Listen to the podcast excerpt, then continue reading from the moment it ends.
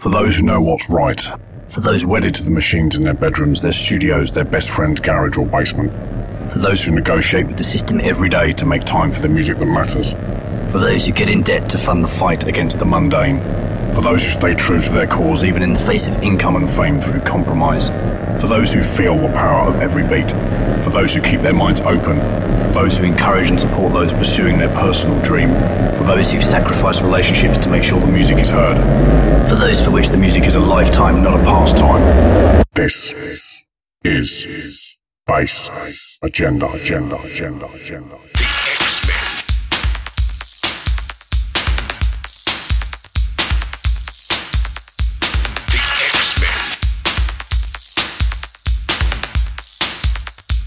Hi, how you doing? Welcome to Bass Agenda. Another packed show for you this month. Something a little bit different in part one for you too. Earlier in the year, I was approached by uh, Dr. William Proctor, an old school electro fan who's now starting to write a book on the history of this fantastic genre of music that we all love, particularly looking at the early days, the influences, and the influence of electro. My most recent conversation with him forms most of part one of this show along with some tracks that are important to him and important to the book so far as well.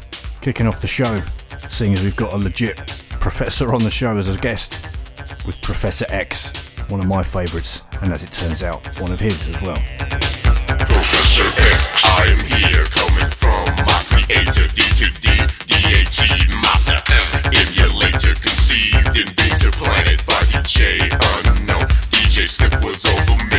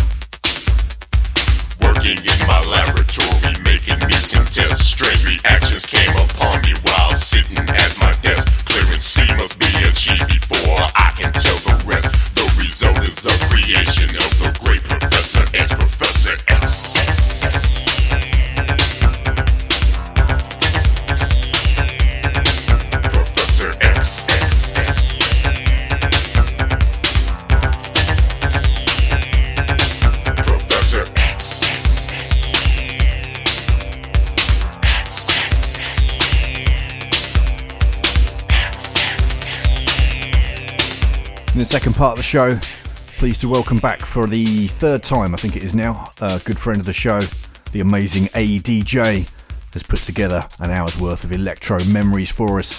Really cool old school mix, 21 tracks rammed into an hour. Something to look forward to. First bit of chat you're going to hear is between me and Dr. Proctor. First up, setting the scene, a little bit about what he's trying to do. Then we'll get to know him, check out some tracks, find out a bit more about how you can get involved, and a lot more besides.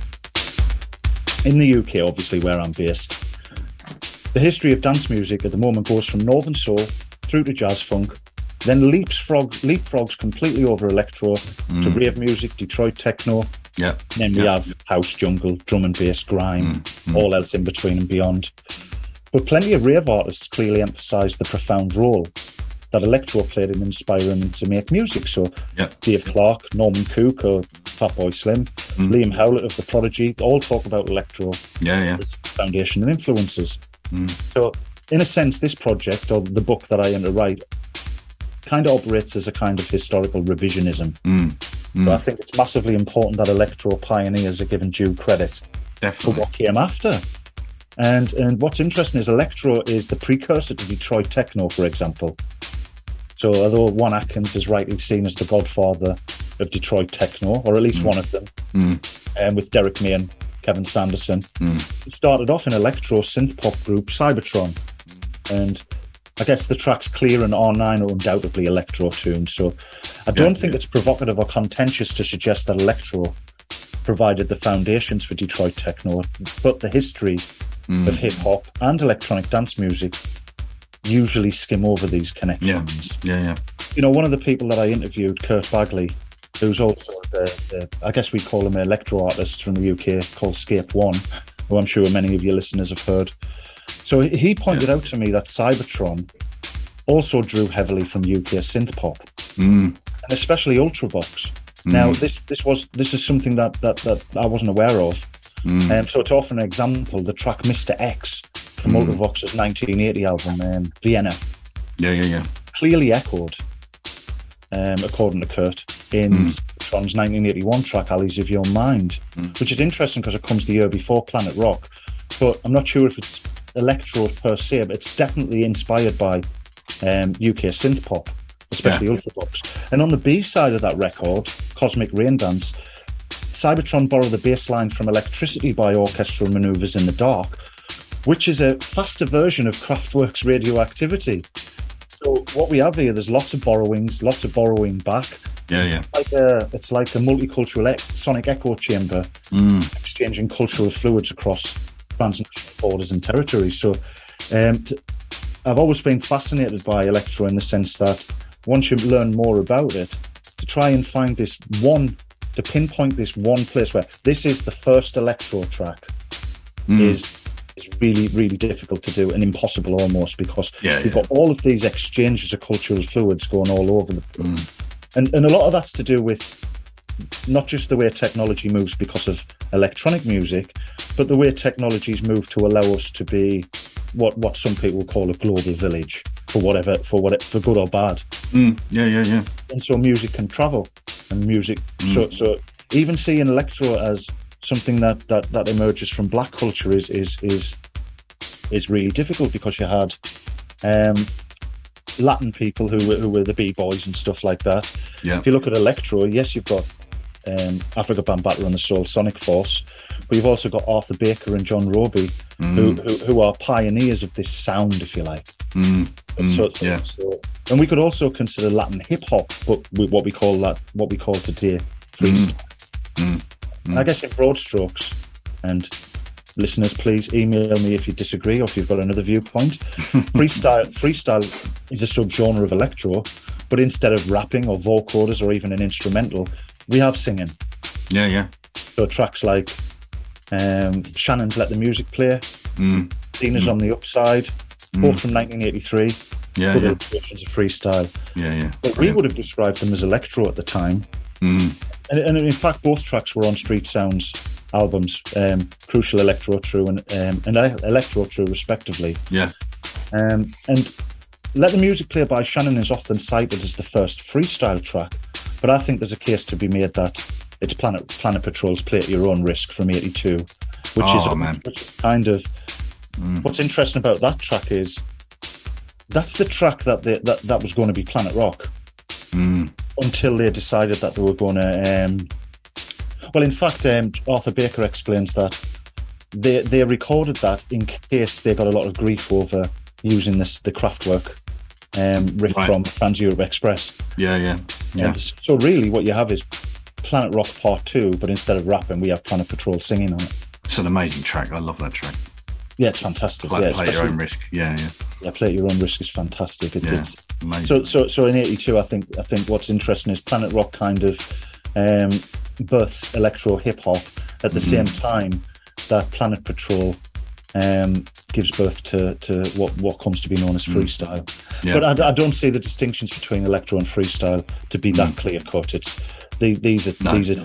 But that's the way genre works. We love putting things into neat boxes. We love categories, and that's really to help the company sell stuff as much as it is to help us understand it yeah, yeah. Definitely. but but but the distinctions between electro, freestyle, um, British synth pop, um, electronic dance music, hip hop, funk music, they're not they're not that clear cut. No. They're all part of this Venn diagram of intersection and convergence. Definitely.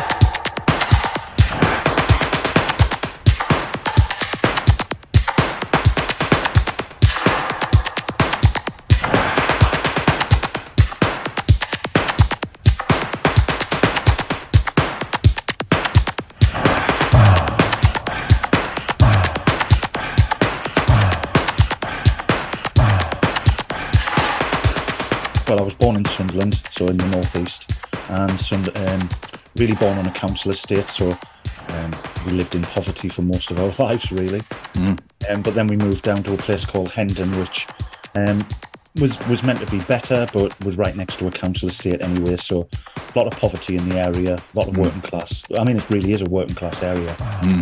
And interestingly, my um, my music, my musical upbringing, if you like, I'm sure this is the same for a lot of people, but um, you kind of like what your dad and what your mum and dad like at first. So Yeah. it was like things like Queen, rock music, that type of stuff. Um, but also black music. So my dad would have Otis Redding and he would have um, Wilson Pickett and that type of thing. So it was in 1984. I was 10 years old. I was born in 1974. And I was watching Breakdance the movie, or Breaking as it's called in the States. That was my first introduction to, well, hip hop culture, really. Yeah. Um, but it was a very, even though that film now, it doesn't really get due credit for what it did. It's a very important film, even though it is dated, but it doesn't seem dated to me because I've been brought up with this. I watch this film every year or two, and I have done since that age. Yeah. It just brings me so much joy. Yeah. And th- there's just a bit in the film where Turbo, and the character Turbo, is working in a 7 Eleven with Ozone and he's hmm. asked to go outside and sweep the floor. So he does, he goes outside. And then we hear the first strains of um, the Tour de France remix from the hmm. B side of the 1983 12 inch. And Turbo starts breakdancing with a broom. Hmm. And this music comes and it's like, it's really difficult to get across to students when I lecture on things like this about how different this sounded at the time. Yeah. I mean, we're talking about up until that point, it was really live music that I'd heard. So you know, guitar-based music, and not really much electronic music. And then this, I, I I can't, can't really explain how it impacted me, but it sounded like something from from space. Yeah. Yeah. And that's a real big connection to electro. Is this idea of science fiction being mm. future music, as some people call Yeah. it Yeah. Yeah. and seeing tur- seeing Turbo um, moonwalking and um, even though he does a magic bit with the broom where he's got his hands above them, you can see the string. Um, Oh, yeah. so, so, so it's not it's not it's not the best production in the world, but uh, uh, for, for a ten year old, it was just like, what is this? This is just another world. Yeah. And Yeah, yeah. la- later in the film, um, well, just at the end of that scene, you've got two guys from from um, electro rock, as they're called, and there's the term electro, right? Yeah. Yeah. Yeah. and um, and and they come and kind of challenge Ozone and Turbo to a to a battle, and they turn up at the um, the Radiotron in the film, which is which is a real place in LA called the Radio. It's Yeah. where, uh, Yeah. and I spoke to, I interviewed David Storrs, who um, did the track Reckless. He was the one who did the production and the music. Yeah. Glove Taylor did the scratching. Mm. And mm. Ice T did the vocals. Yeah. What's interesting about that track is it's not in the film, and the mm. reason being is Dave Storrs was asked to produce this after they'd done test screens of the film, and they said we don't have a rap song on the soundtrack. so right, what yeah. Dave Storrs did was he took some of the music that was already in the battle scene in the Radiotron. And he kind of developed it a bit further. So if you watch the film, you can hear strains of, of the beat of, of, of what would be reckless but but, but it's just when when when you're in that club, the energy in that film is palpable. And you really feel that, that there's something at stake here, and it's. Yeah. it I mean, it all boils down to who's the best dancer. Yeah. Yeah. Yeah. And Brilliant. of course, um, Ozone and Turbo get beat Hmm. the first time, but the music is what's really important. You've got Ice T rapping over um, beatbox by Art of Noise when we go. I'm Hmm. not sure if we would call that an electro track debatable. There's, um, I'm sure listeners will think, well, of course it is, and other people say, well, no, it's not. Just Have an eight to eight or whatever. Um, but but but there's kind of this futuristic sense of the music. It's got So- that so- got that vibe to it, isn't it? I think It does. You, you recognise as electro. Yeah. Yeah, it does have hmm. that vibe. So so it's a it's a very important film, hmm. and um, we we we just got bits of cardboard out on the street corner and tried to emulate hmm. this. The breakdancing, and we were terrible, but we got we, we got quite decent for the time.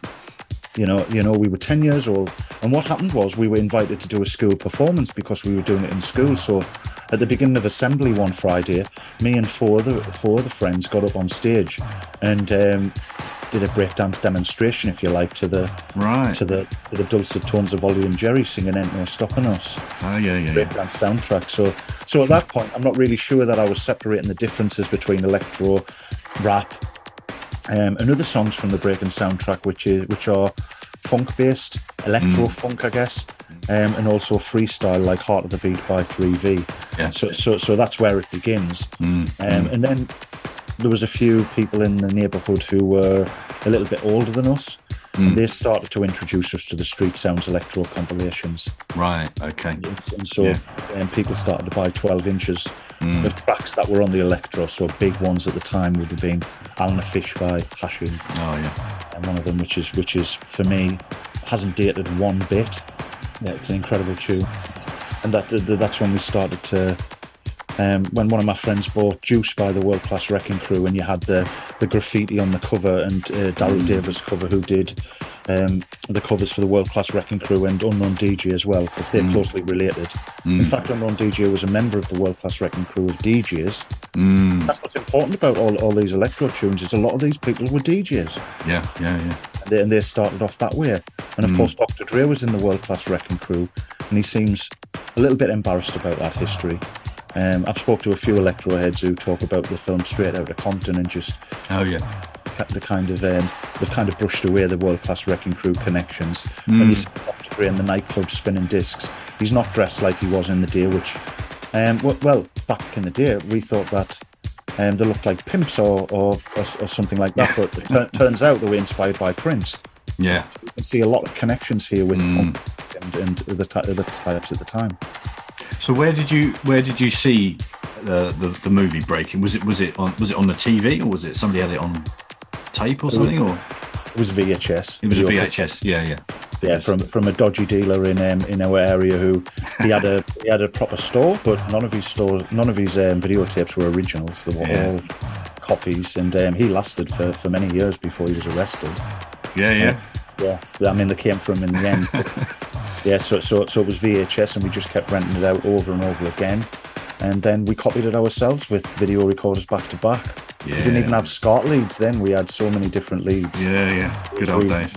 really, really complicated, but um, it was something that we just had on um, permanent rotation. And Breakdance 2 Electric Boogaloo came out about six months later. Yeah, yeah, They, were, yeah. they were both the same year, I think. Yeah, they're Um, close together for sure. Yeah. Yeah, mm. and of course the second one is is a different story altogether. It's it's interesting for, for it, but it's not the same as the first one. Will always hold a special place in my Yeah. heart. I won't have anyone dissing it. Ah.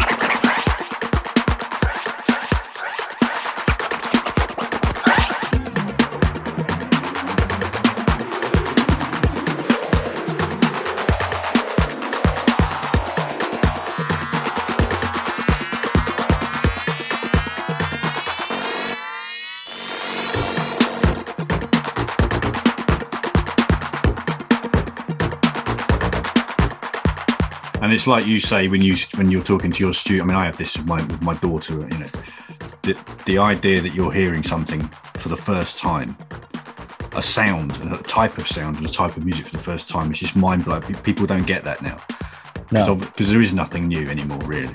I mean, there is and there isn't, but yeah, the, the idea that you know drum machines and synthesizers had, had, had never been heard before, really, in that in that same way. That's that's that's what excites. That's what I've always. I think that's one of the main reasons I do Bass Agenda because I just love that talking to people who were there when things were fresh and Yeah, and it's the same with. Um, I know that um, Planet Rock by Afrika Bambaataa and the Soul Sonic Force is often cited as the first electro track, but that's not actually true. It's the first electro track that has rapping on it. yeah, But yeah, when people heard that for the first time, it was so new that some people despised it. And um, as I spoke to uh, the UK DJ Greg Wilson, who kind of introduced electro into the nightclubs in North, North yeah, England, and he said when he bought Planet Rock in Manchester, the the guys in the shop were actually laughing because Really? it was so, it was so unique and so novel yeah. that, that that people didn't really know what to do with it. Didn't know how to react. Now Yeah. it's and it's one of those tracks that's Rick Rubin said it changed everything. Changed Yeah. it. Before that, hip hop was really about. Um, so I think of something like Rapper's Delight by the Sugar Hill Gang. Yeah, yeah. It has live music. It has live live uh, live bands. Mm. Um, kind of covering "Good Times" by Chic. Mm. Not sampling because sampling didn't exist, and that's another myth Mm. about Planet Rock. A lot of electro heads will know this, but Planet Rock doesn't sample Kraftwerk. What Mm. actually, what, what they actually do is John Robie plays the the, the main riff from Trans Europe Express, Mm. um, and the drum beat is the pattern is is emulating numbers by Kraftwerk from the Computer World album, Yeah, but it's programmed on a Roland 808 by someone who is unknown, someone someone that Arthur Baker and John Robie um, saw an advert in a newspaper, brought him into the studio, he programmed the beat, they put it on the tape, and um, he left. And they've, they've, they've never heard from him again. no no credit or anything. Wow. No royalties. They did try and find him, but but they only knew his first name, and um, so so so there's sampling technology wasn't there yet. So so what Planet Rock did was it, it did away from from using um, live bands and basically disc, disco instrumentals Yeah, yeah, yeah, yeah. to, to create something new. And God knows where we'd be now if it wasn't for Planet Rock. Oh yeah, game changer, game changer, absolutely. So, but we'll, we'll get into more sort of tracks and that in the moment. I was just curious to say from from those origins of, of breakdancing on cardboard on a on a council estate, How did you How did you get into education? And, and, and... It came a lot later. right, It came a lot later. Um, I, I joined the Royal Navy when I was 16 years old. So I was in the Royal Navy for four years, um, which was probably the most traumatic and hellish time of my life. right, Um, and so, so when I left the Royal Navy, I went to do A levels, and so I did a degree in English. But then I was working in call centres, and it was when I was around the age of um, thirty. I thought, um, I don't, I don't want to be doing this all my life. I don't want to be just moving from one shit job to another. So I went back to university um, and I did a degree in um, film studies right. Okay. and then I moved on to a PhD program um, and finished that only in 2014. So, and then um, started work at Bournemouth University, where I am now, and and um, been looking at um, popular culture in general. So, uh, before doing the Electro project, I did. I mean, what's really interesting is it seems like I'm I'm trying to please the younger me. Um, so, so, a lot of my work is focused on stuff that I that I loved when I was a kid. So I've got a book out on Star Wars. I've written about Star Trek, um, those types of things. So so I've written about fan cultures. These were all um, and science fiction as well, which was all a big part of growing up. Yeah. Um, now Electro, it's kind of like my my expertise or my specialism in academia is related to what I loved when I was a kid. Wow, that's not too bad, is it? That's fantastic. I didn't realise you'd written a book on Star Wars, man. That's cool. yeah, it was cool, but I've done so much work on Star Wars now that um, Star Wars will always mean a great deal to me because of what it meant to me as a child. Sure. Um, but I, but I wanted to move on to something different. Yeah. Um, and when I found out um, that electro hadn't been, or it was often sidelined in, in the history of hip hop, and there's there hasn't up to date. There's not been a robust and sustained history of the electro subgenre as it emerged in New York in the 80s, but it also rapidly spread to other areas, so like Detroit, Boston, Los Angeles, Miami. Yeah, yeah. Artists like Man Parrish, John's On Crew, Planet Patrol, Cybotron, mm. World Class Wrecking Crew, Egyptian Love, Unknown DJ, Arabian Prince, Two Live Crew, mm. Magatron, Dynamix Yeah, yeah. 2. I'm just pulling these out.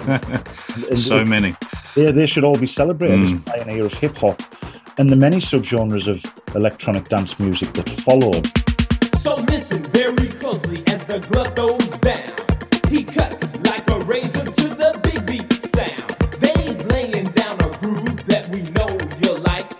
the glove on the turntables and Ice T on the mic. We're reckless.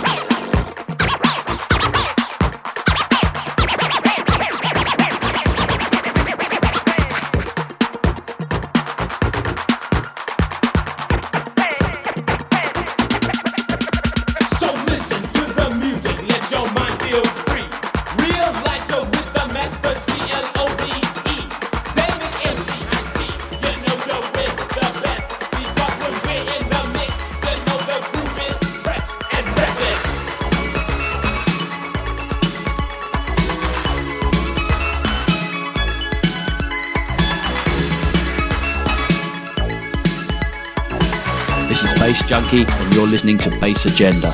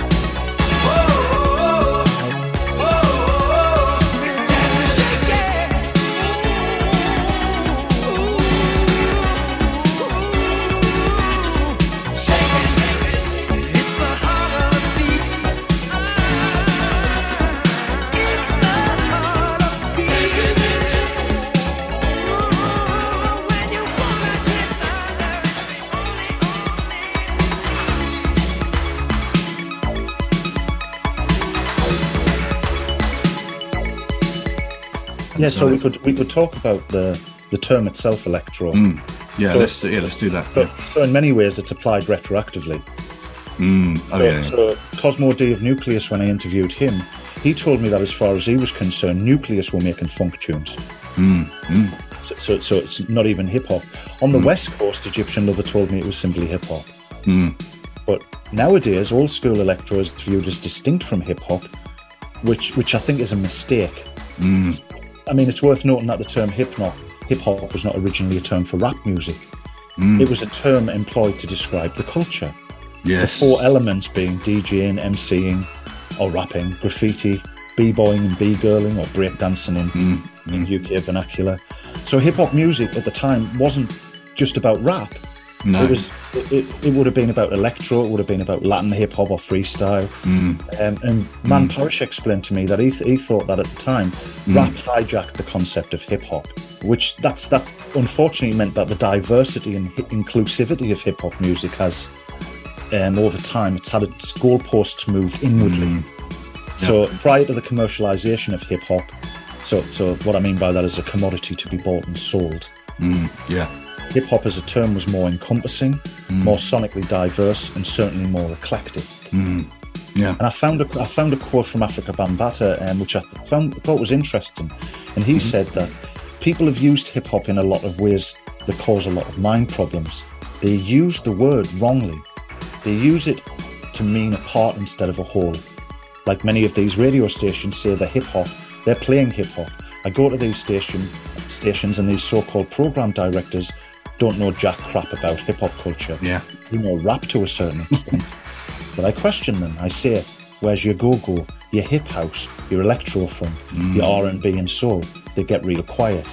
So hip hop was a massive umbrella music, and you know hip hop was um, a remix culture in a sense. They weren't making music at the Yes. beginning. What they were doing, they were using break beats and all of that stuff, um, and they were playing disco music. And you know, there's this argument that disco and hip hop developed separately, but it's it's just a fiction. It's not true.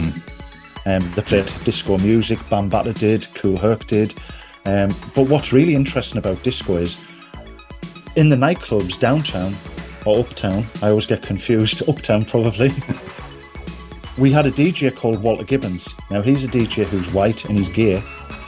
He was mixing between the breaks with as much, if not more, technical precision, precision than Grandmaster Flash five years before him. Now, I'm not trying to take away credit from Flash. He introduced scratch, uh, how to scratch and how to mix and all of that. Mm. But just the idea that disco and hip hop, or that the Bronx was isolated from the rest of New York, mm. is, is nonsense. And I asked Cosmo D, the question I asked him was, Were you aware of what was going on in the Bronx? Because he's from Brooklyn. Yeah. yeah. And he says one of the biggest myths about hip hop's origin story is that it was all just isolated in the Bronx. He said it was mm. everywhere by 75, 76. And um, Cosmo D was a DJ at the time and he was rocking parks Yeah. um, in, in the Brooklyn area. And I asked him what was the biggest track, what was the fit, the fit, the, the favourite track of everyone. He said, Love is the Message by MFSB, massive disco tune. So um, disco tracks had breaks in them. Yeah, Um, DJs um, in, in in places like um, Paradise Garage. I mean, I, w- I wouldn't say um, Studio 54. Studio 54 hmm. is, is is when disco starts to become commercial. And Yeah. you get Saturday Night Fever and the Bee Gees and the disco sucks movement. So hmm. disco's been really maligned. Disco is massively important for hip hop. and hmm. Disco is massively important for electro.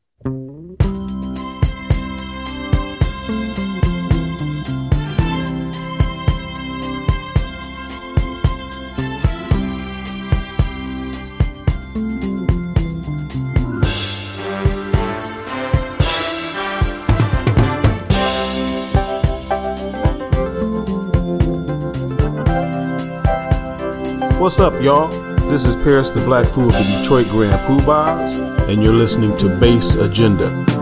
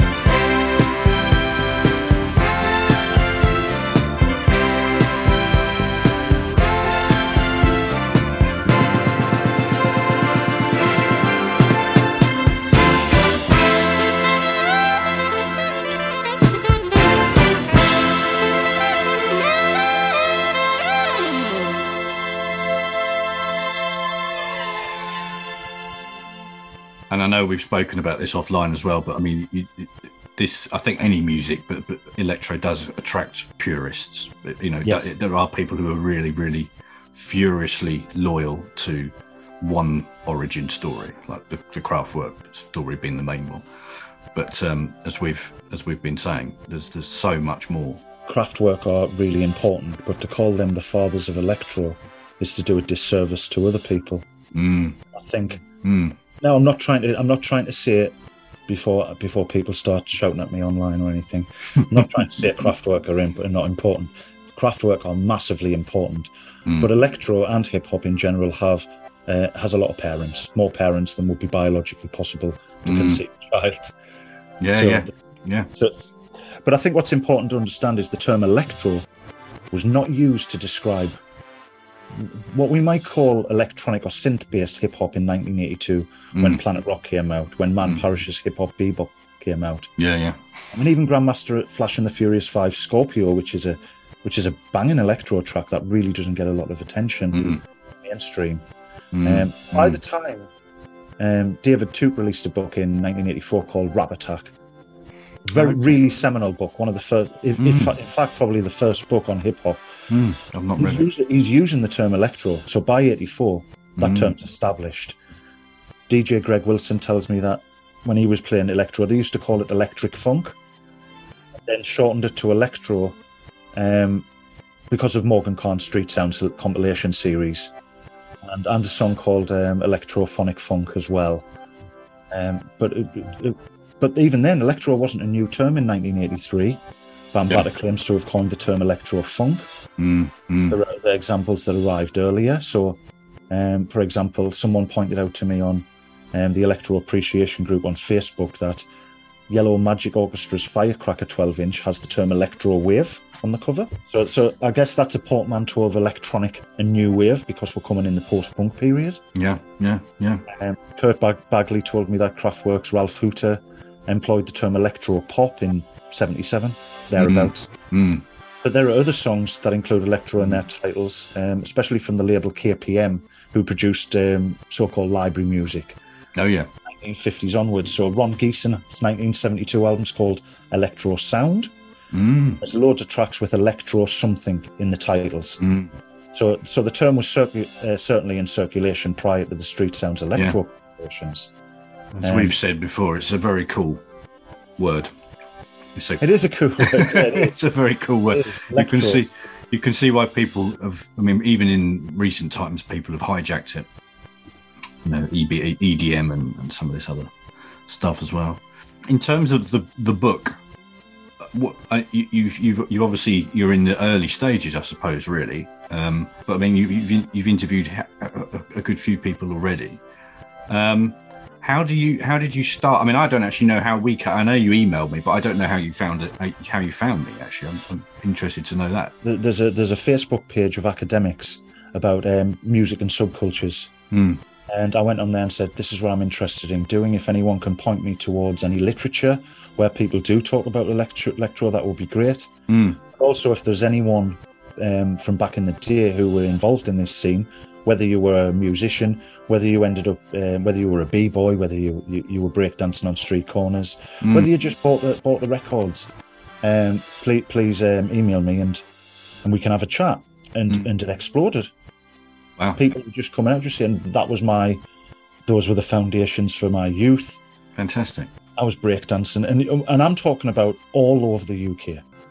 Yeah. So people Sure. from as far as Dublin, London, Mhm. Plymouth, Mhm. um, Portsmouth, obviously up north, London. Um, someone put me in touch with the Covent Garden breakdance, Covent Garden breakdancers from London who were active in the scene.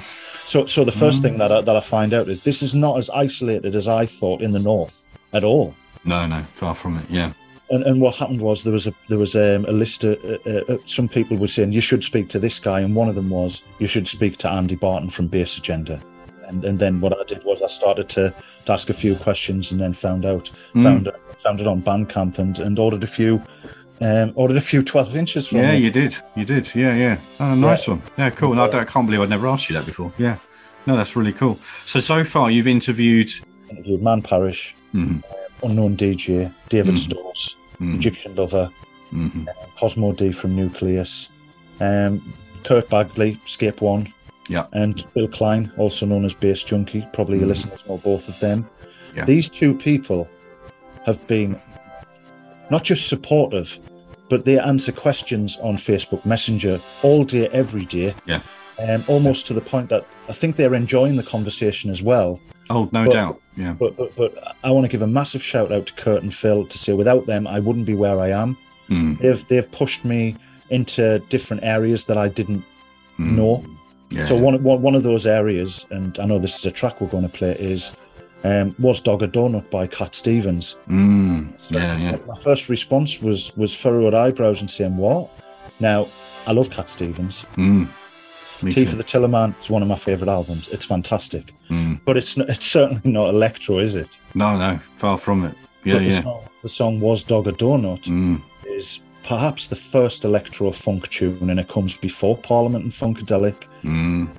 And and I say first with quotation marks, everyone. I'm saying Yeah, yeah, yeah. it, it's just, it, and it became this. Uh, it, it's so unknown in the histories of of, of dance music and, and, Mm. and electro. And um, I found this this um, quote on online, which which really blew my mind.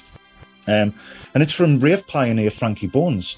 Mm. So he says that, as history goes, was Dog a Donut is not recognised Mm. as one of the most important electronic records ever ever made. But on Mm. this 1977 release, re- release, we have the prototype electro track.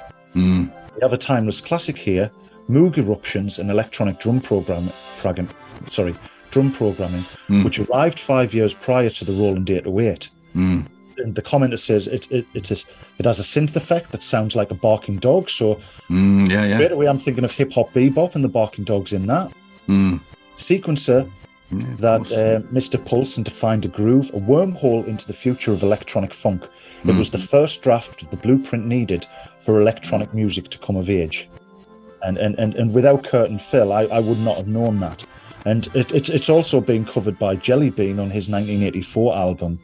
Um, I can't remember the title now. Oh yes, I can. It's called Wotupski. Um, and and then we have this electro tune by Salsa Smurf, which is quite. It's it's not 130 beats a minute. It's about 90 beats a minute. It's quite slow. Mm. Mm. Um, but what it basically it was on Tommy Boy Records as well. So what it, what, the track does is it mixes was Dog a Donut by Cat Stevens with Kraftwerk's Trans Europe Express and creates something new. Mm. So again, just like Ultravox, Detroit Techno, all these things, you have this. I like to look at it as kind of a matrix with all these influences and inspirations feeding into each other.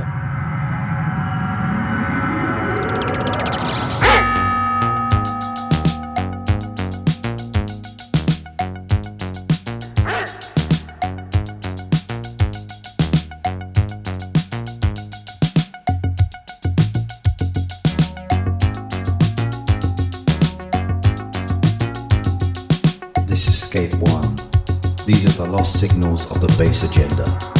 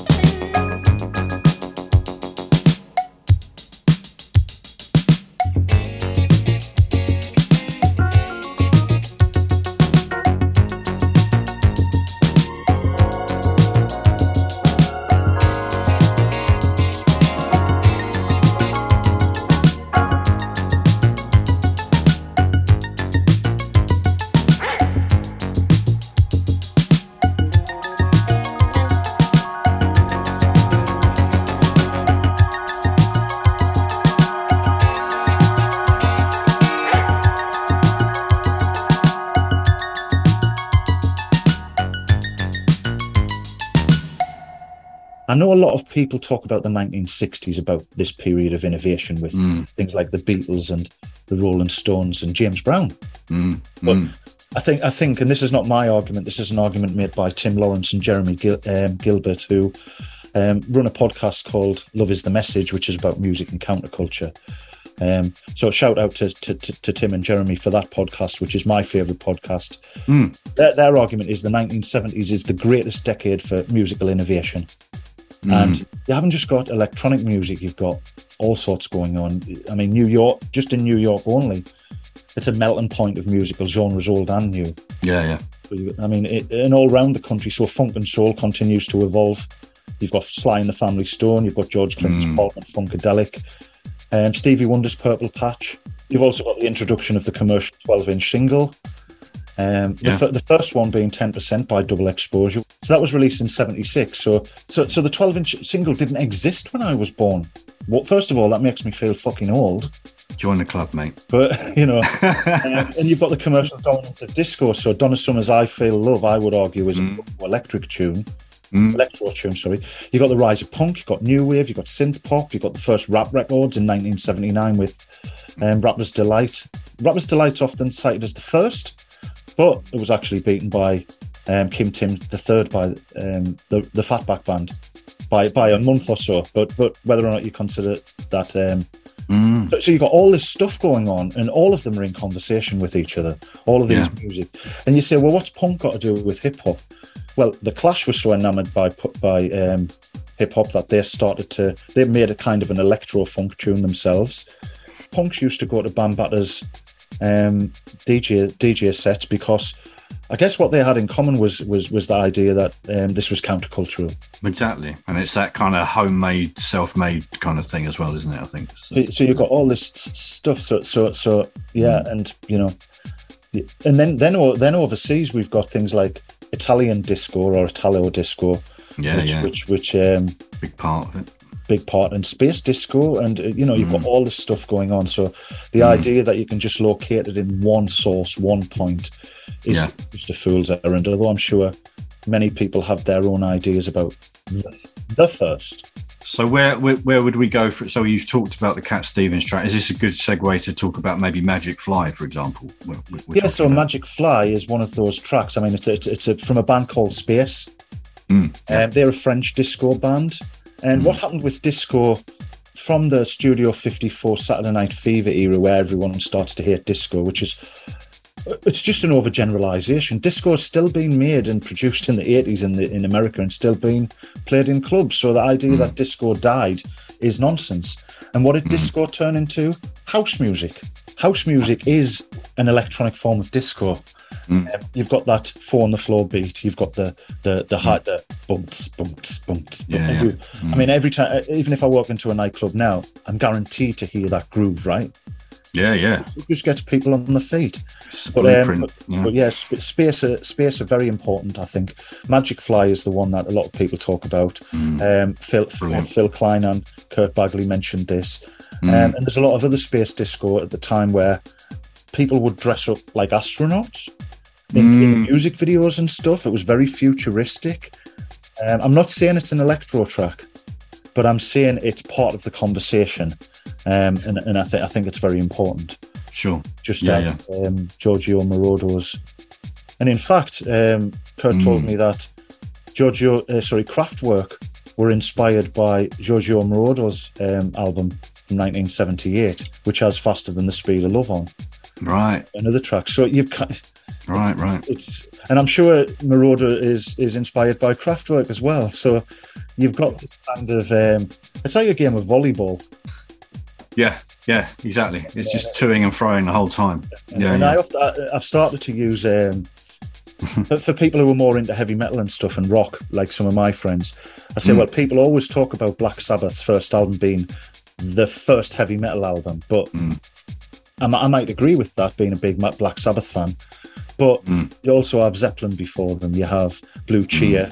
Um, Mm. doing summertime blues with a distorted guitar and stuff. So, you know, it's it's the first of everything. Always makes me feel a little bit squeamish. Yeah. It's too simple, isn't it? It's too simple. It needs a bit too- more nuance.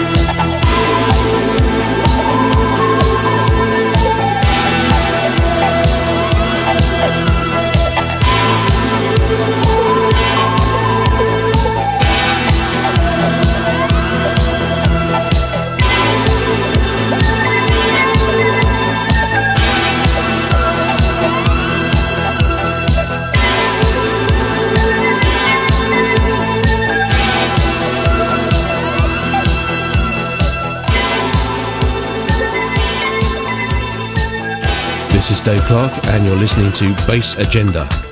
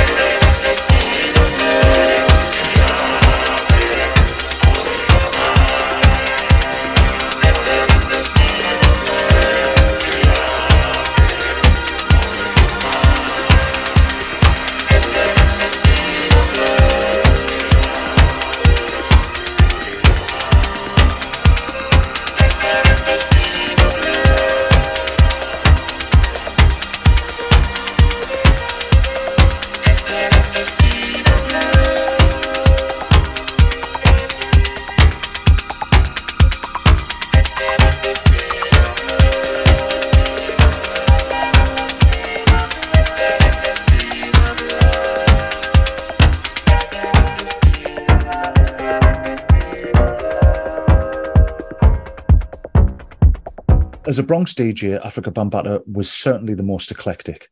Mm.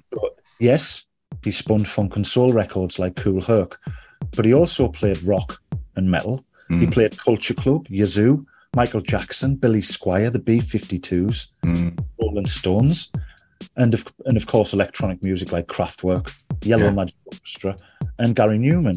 Mm. And in many ways, it's this multicultural attitude that Bambaataa brought, brought to Planet Rock. Mm. Track that draws upon European music. Um, the, the the bongos in Planet Rock are taken from um, Babe Ruth, the Mexican, massive track for Kool Herc, um, and the B Boys in the Bronx. Um, but but but a band that comes from Hertfordshire in the UK. Yeah. So you've got this kind Yeah, of cultural mix. But Gary Numan's um, metal from the album The Pleasure Principle, uh, I've chosen this track because it's not Cars. Everyone's heard Cars. Yeah, Everyone knows Cars. Cars was massive in, in, in the Bronx, you know, Mm. which always strikes me as really strange, but but you know, it's a great tune. I think Mm. that album's fantastic. What's interesting about Gary Numan in this this this time is um, he is using electronic music, but his drums are still live. That's right. It's a hybrid kind of thing, isn't it? Yeah. Yeah, so it's kind of this, yeah, it's kind of this admixture of the two. Mm. Um, and metal is the song that Bambaataa would play quite a lot, and actually covered on a later album, and had Mm. Gary Numan on vocals with him. So it's a very important track for for the development of of, of electro, electro funk, freestyle, and all of that. Yeah, yeah. Still touring. I think I saw a tour advertised recently for Gary Numan. Yeah, I haven't seen him, but I would really like to because I think since, I mean, I like I like all his music. To be fair, in the eighties he went a little bit um, funny later on, but Gary Numan is kind of a poster child for what happened, how the music press responded to electronic music, and he was abused really badly to the point that he was made quite unwell by it. Mm. Because as far as people were concerned, electronic music is not music. You just Yeah. plug in a synthesizer and press go. Yeah, yeah. They think it's uh, there's no talent involved. everyone who makes electronic music it's not that easy no you have to still have um, you have to program beats you have to have musical understanding of key and all that type even if you do it organically Mm. um, so so it's, it's always been just a myth Yeah, yeah.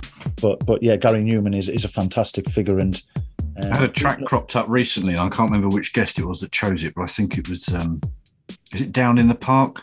oh it's fantastic I mean, that's just brilliant, amazing. the, the Foo Fighters covered that song Did they? I Um, and didn't. I didn't know and that. it's I, I- mean, it's probably it probably sounds good to someone who hasn't heard the original, but th- there's something about the original that's quite dark and menacing. Mm, it's quite a sinister vibe to it. Yeah. And I think that about some some early electro tunes. I mean, Mm. um, something like um, Newcleus always seemed to me to be quite optimistic and positive. Mm. You know, you know, but, but something like I mean, even something like Egypt, Egypt by Egyptian Lover. There's something about that that's not quite right. Yeah. and I don't, I don't mean that in a bad way. I mean that in a kind of freaky way. Like it's It's just kind of an eerie. The synth, there's a couple of synth sounds in there, and I'm just trying to think. Um, yeah, there's something dark about some electro that I find that because I'm always going to gravitate towards that more than mm, optimism. Um, yeah. there's, there's some, the and the. Jonzun Crew as well. There's something that Pack Mm. Jam. It's just like something not quite right with that. There's something off. Yeah. and and, and you know talking about um, the Jonzun Crew, uh, the video there's a video online of um, of of them doing um, Pack Jam. Look out for the OVC. Mm, They're all dressed up in like astronauts with space gear and doing robot movements and stuff, and obviously miming to the vocoder. mm, Um, but if you watch a video by by um, one of the space disco bands, um, you'll you- you'll find that very very similar in Yeah, terms yeah. of the way that they dress. mm. So it's this idea of the future.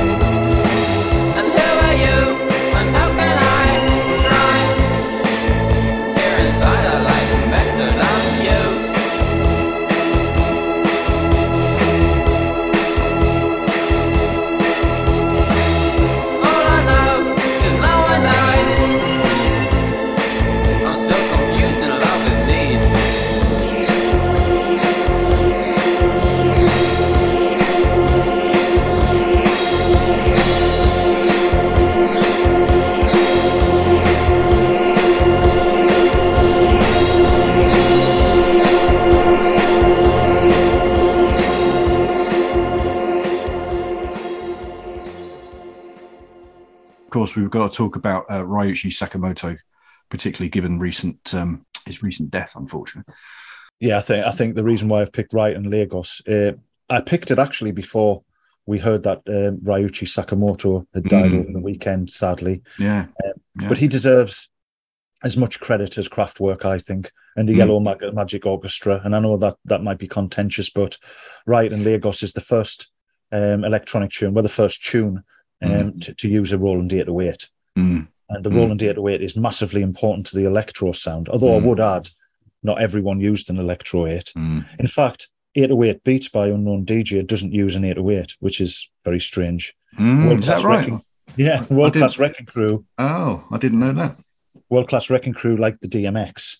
Right. So- but it's the electric. It's the it's the Roland 808 that's on Riot in Lagos by Ryuichi Sakamoto, and it's a it's a really mm. offbeat, weird track.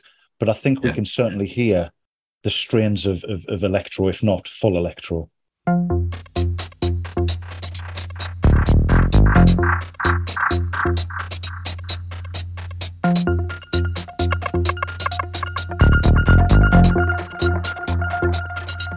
This is Frankie Bones, and you're listening to Bass Agenda.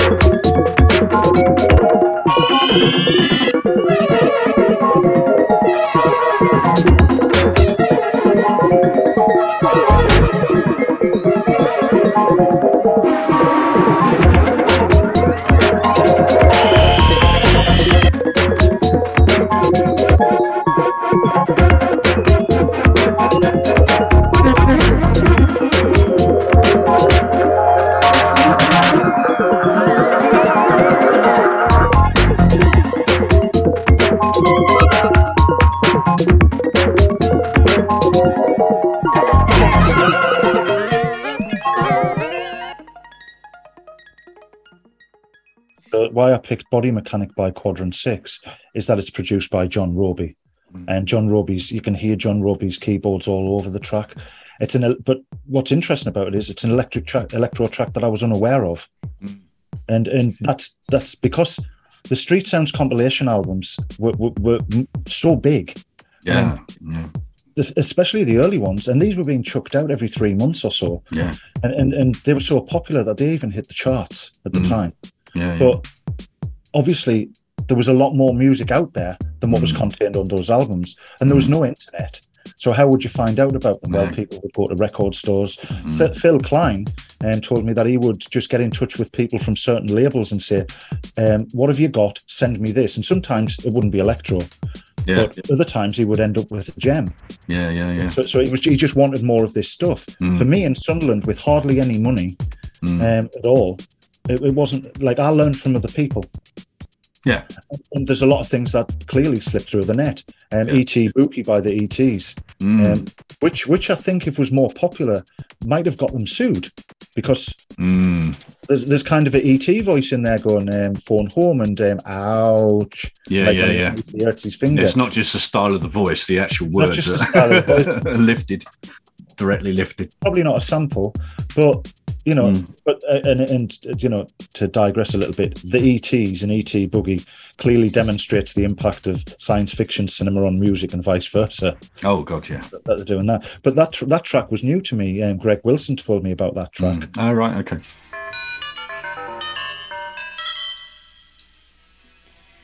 E.T.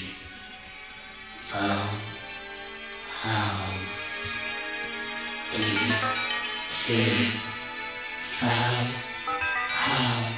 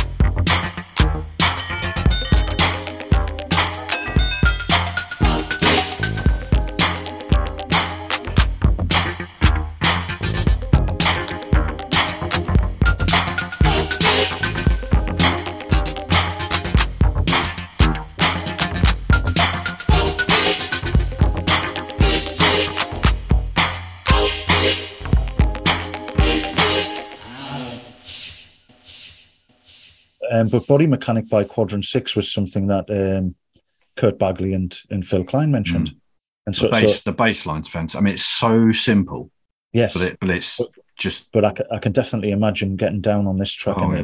when I'm a young'un. yeah, yeah, yeah. It's fantastic. Leave it overnight. I'll get the job done right. I'm your body mechanic, mechanic, mechanic, mechanic, mechanic,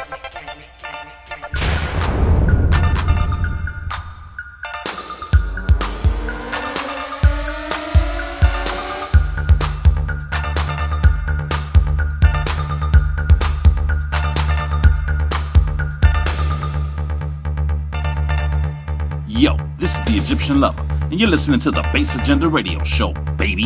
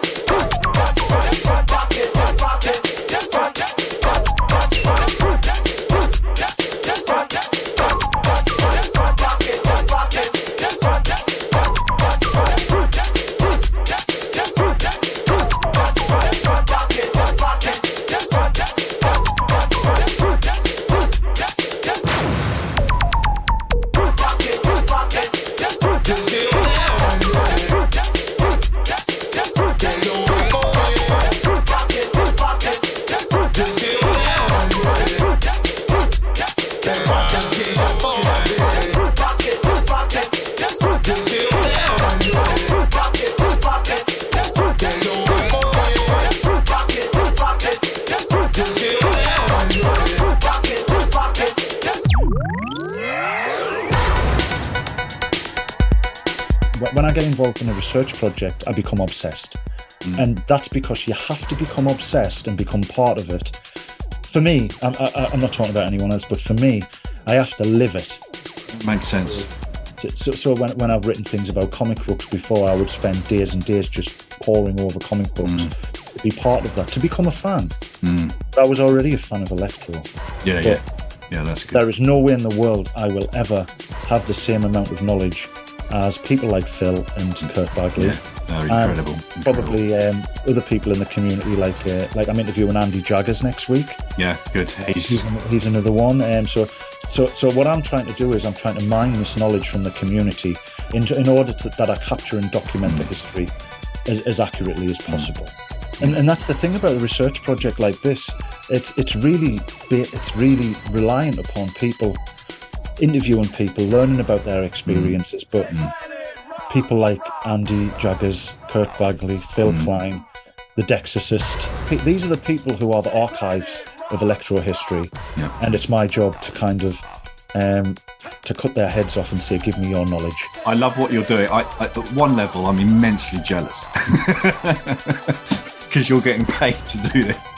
I wish I could get if I could make a living doing Bass Agenda. I'd be the happiest man alive. But but yeah, I, do, I, I think it's so important to capture this stuff. I mean, I've got there's people in my archive now that have, have unfortunately passed away, and that you, you cannot hear their voices anywhere else. Um, you know, it's a real honour to have that in, in the archive, and I think it's so important. To, But I think we're at a stage now where, like, like, like I'm not wishing anyone dead. But you know, if we, if we go if we go like much further without capturing and documenting these voices, these pioneers, we might lose that.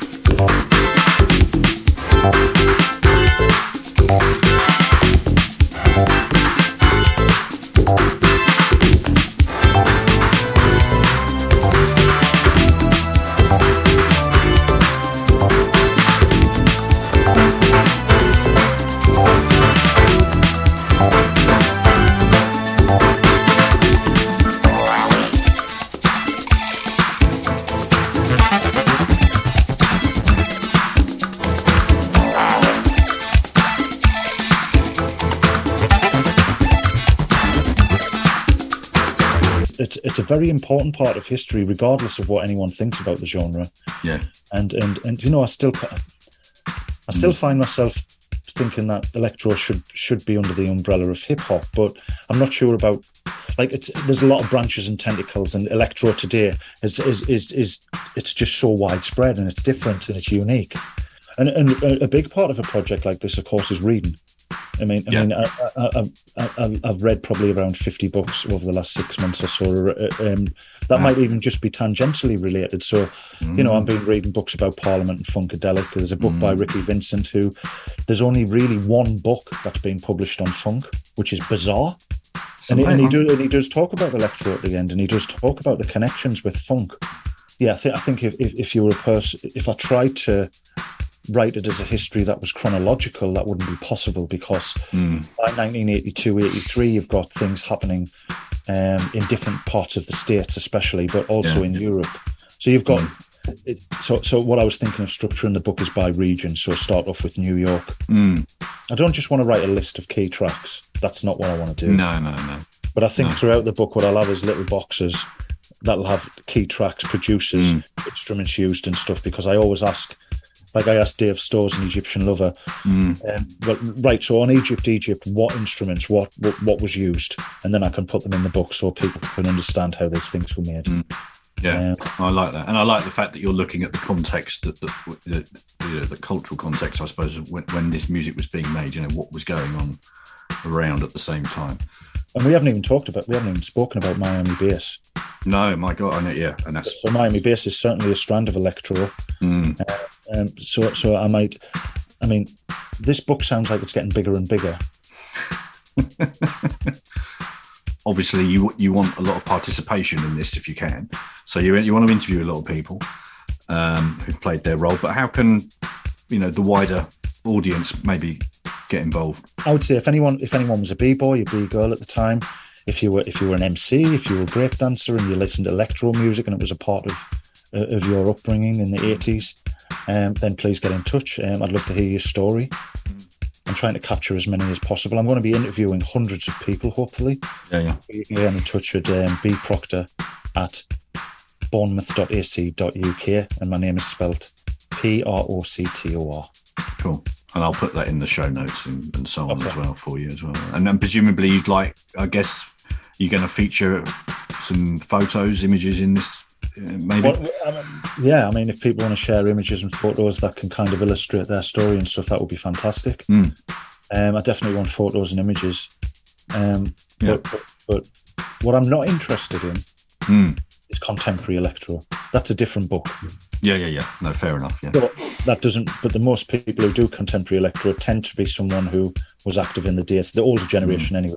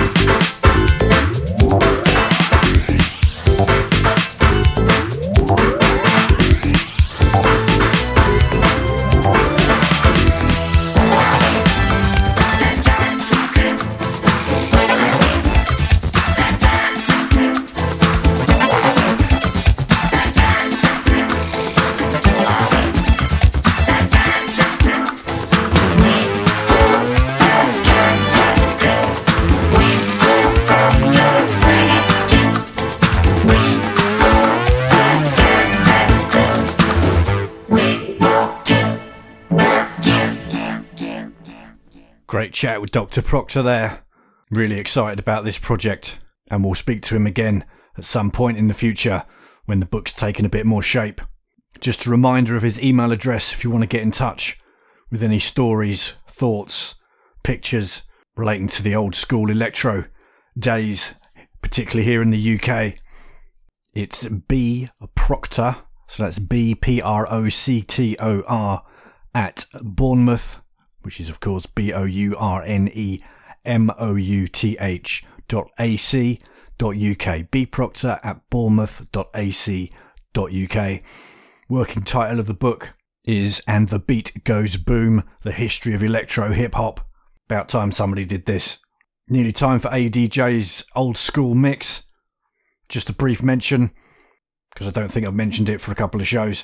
If you can support Bass Agenda, help me keep the archive online and all the various subscriptions and whatnot I need to keep this thing alive, keep this thing going. I'll be really grateful of your support via patreon.com slash Bass Agenda. That's P-A-T-R-E-O-N dot com slash Bass Agenda from around $4, around £4 a month. You can contribute to this mission. Plus, you get early access to shows, exclusive merch in some cases, discounts on Bass Agenda recordings, voice free versions of the show, and extra mixes as well. That's patreon.com slash bass agenda. Coming up, ADJ in the mix.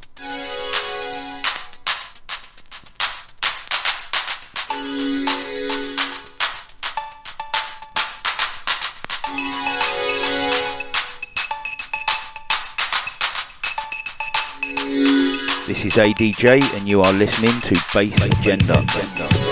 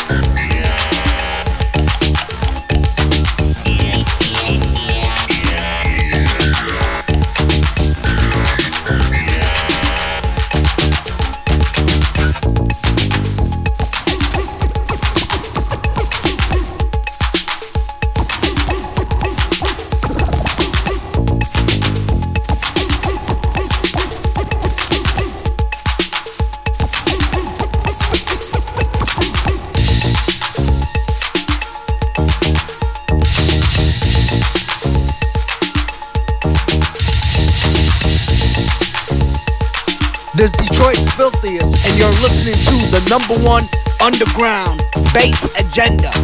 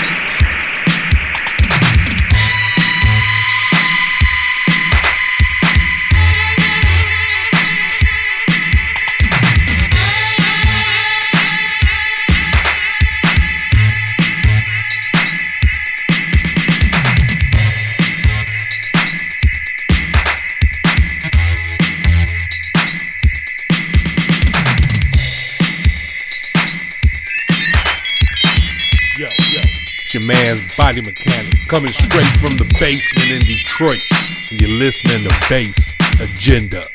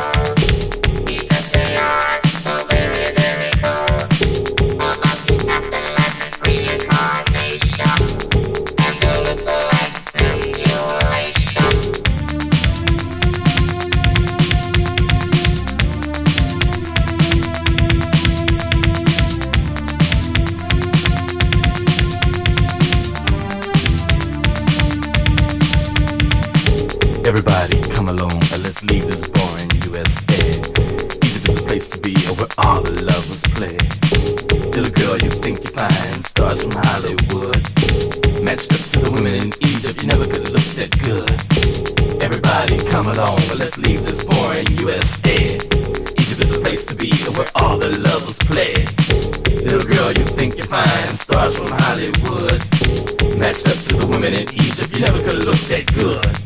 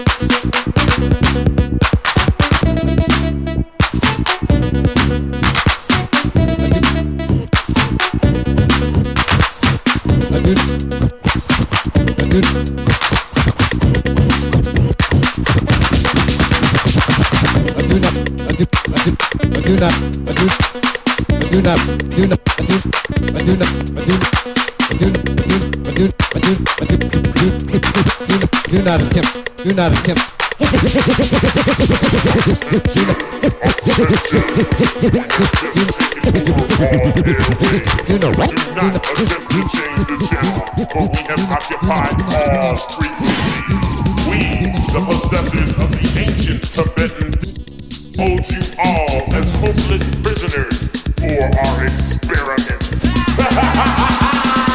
We will control the bass. We will control the treble.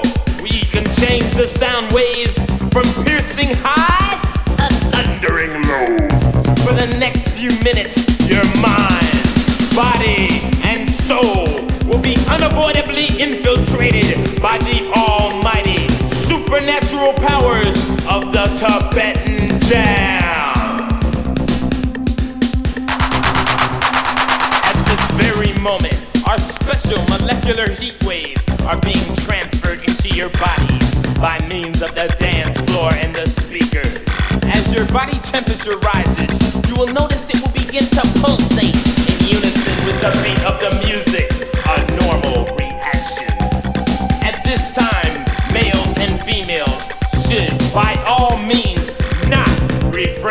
moving closer, closer, closer to the speakers to receive the total energy of the Tibetan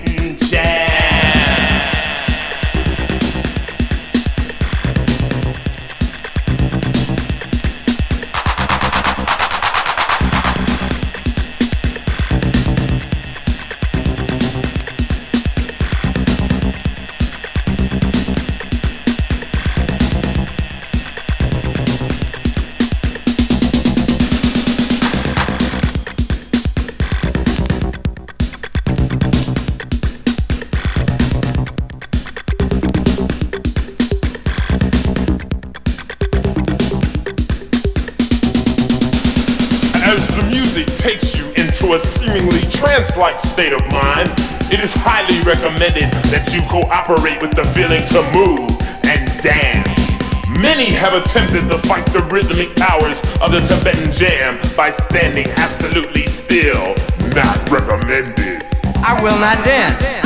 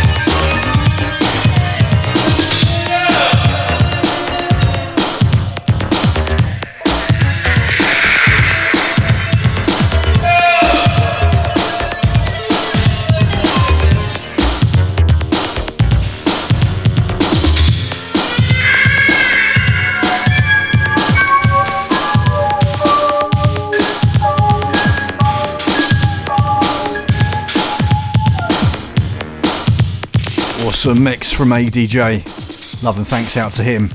Really did us proud there. Make sure to keep an eye on him, keep an eye on Pyramid Transmissions, his radio show, and of course, awesome label as well. Thanks again out to uh, Dr. Proctor. Looking forward to seeing how that thing shapes up. The full show and track list will be available first to supporters of the show on Patreon, patreon.com slash bassagenda, and it'll be added to the other archive on SoundCloud, etc. at some point next week. I'll be back next month with another show. Could be one of three possible guests. Just wait and see uh, which one comes back to me first with their tracks. Keep an eye on Bass Agenda socials and the website bassagenda.co.uk for information. Until next time, thanks for supporting the show. Hope you've enjoyed it. Have a good weekend. Cheers.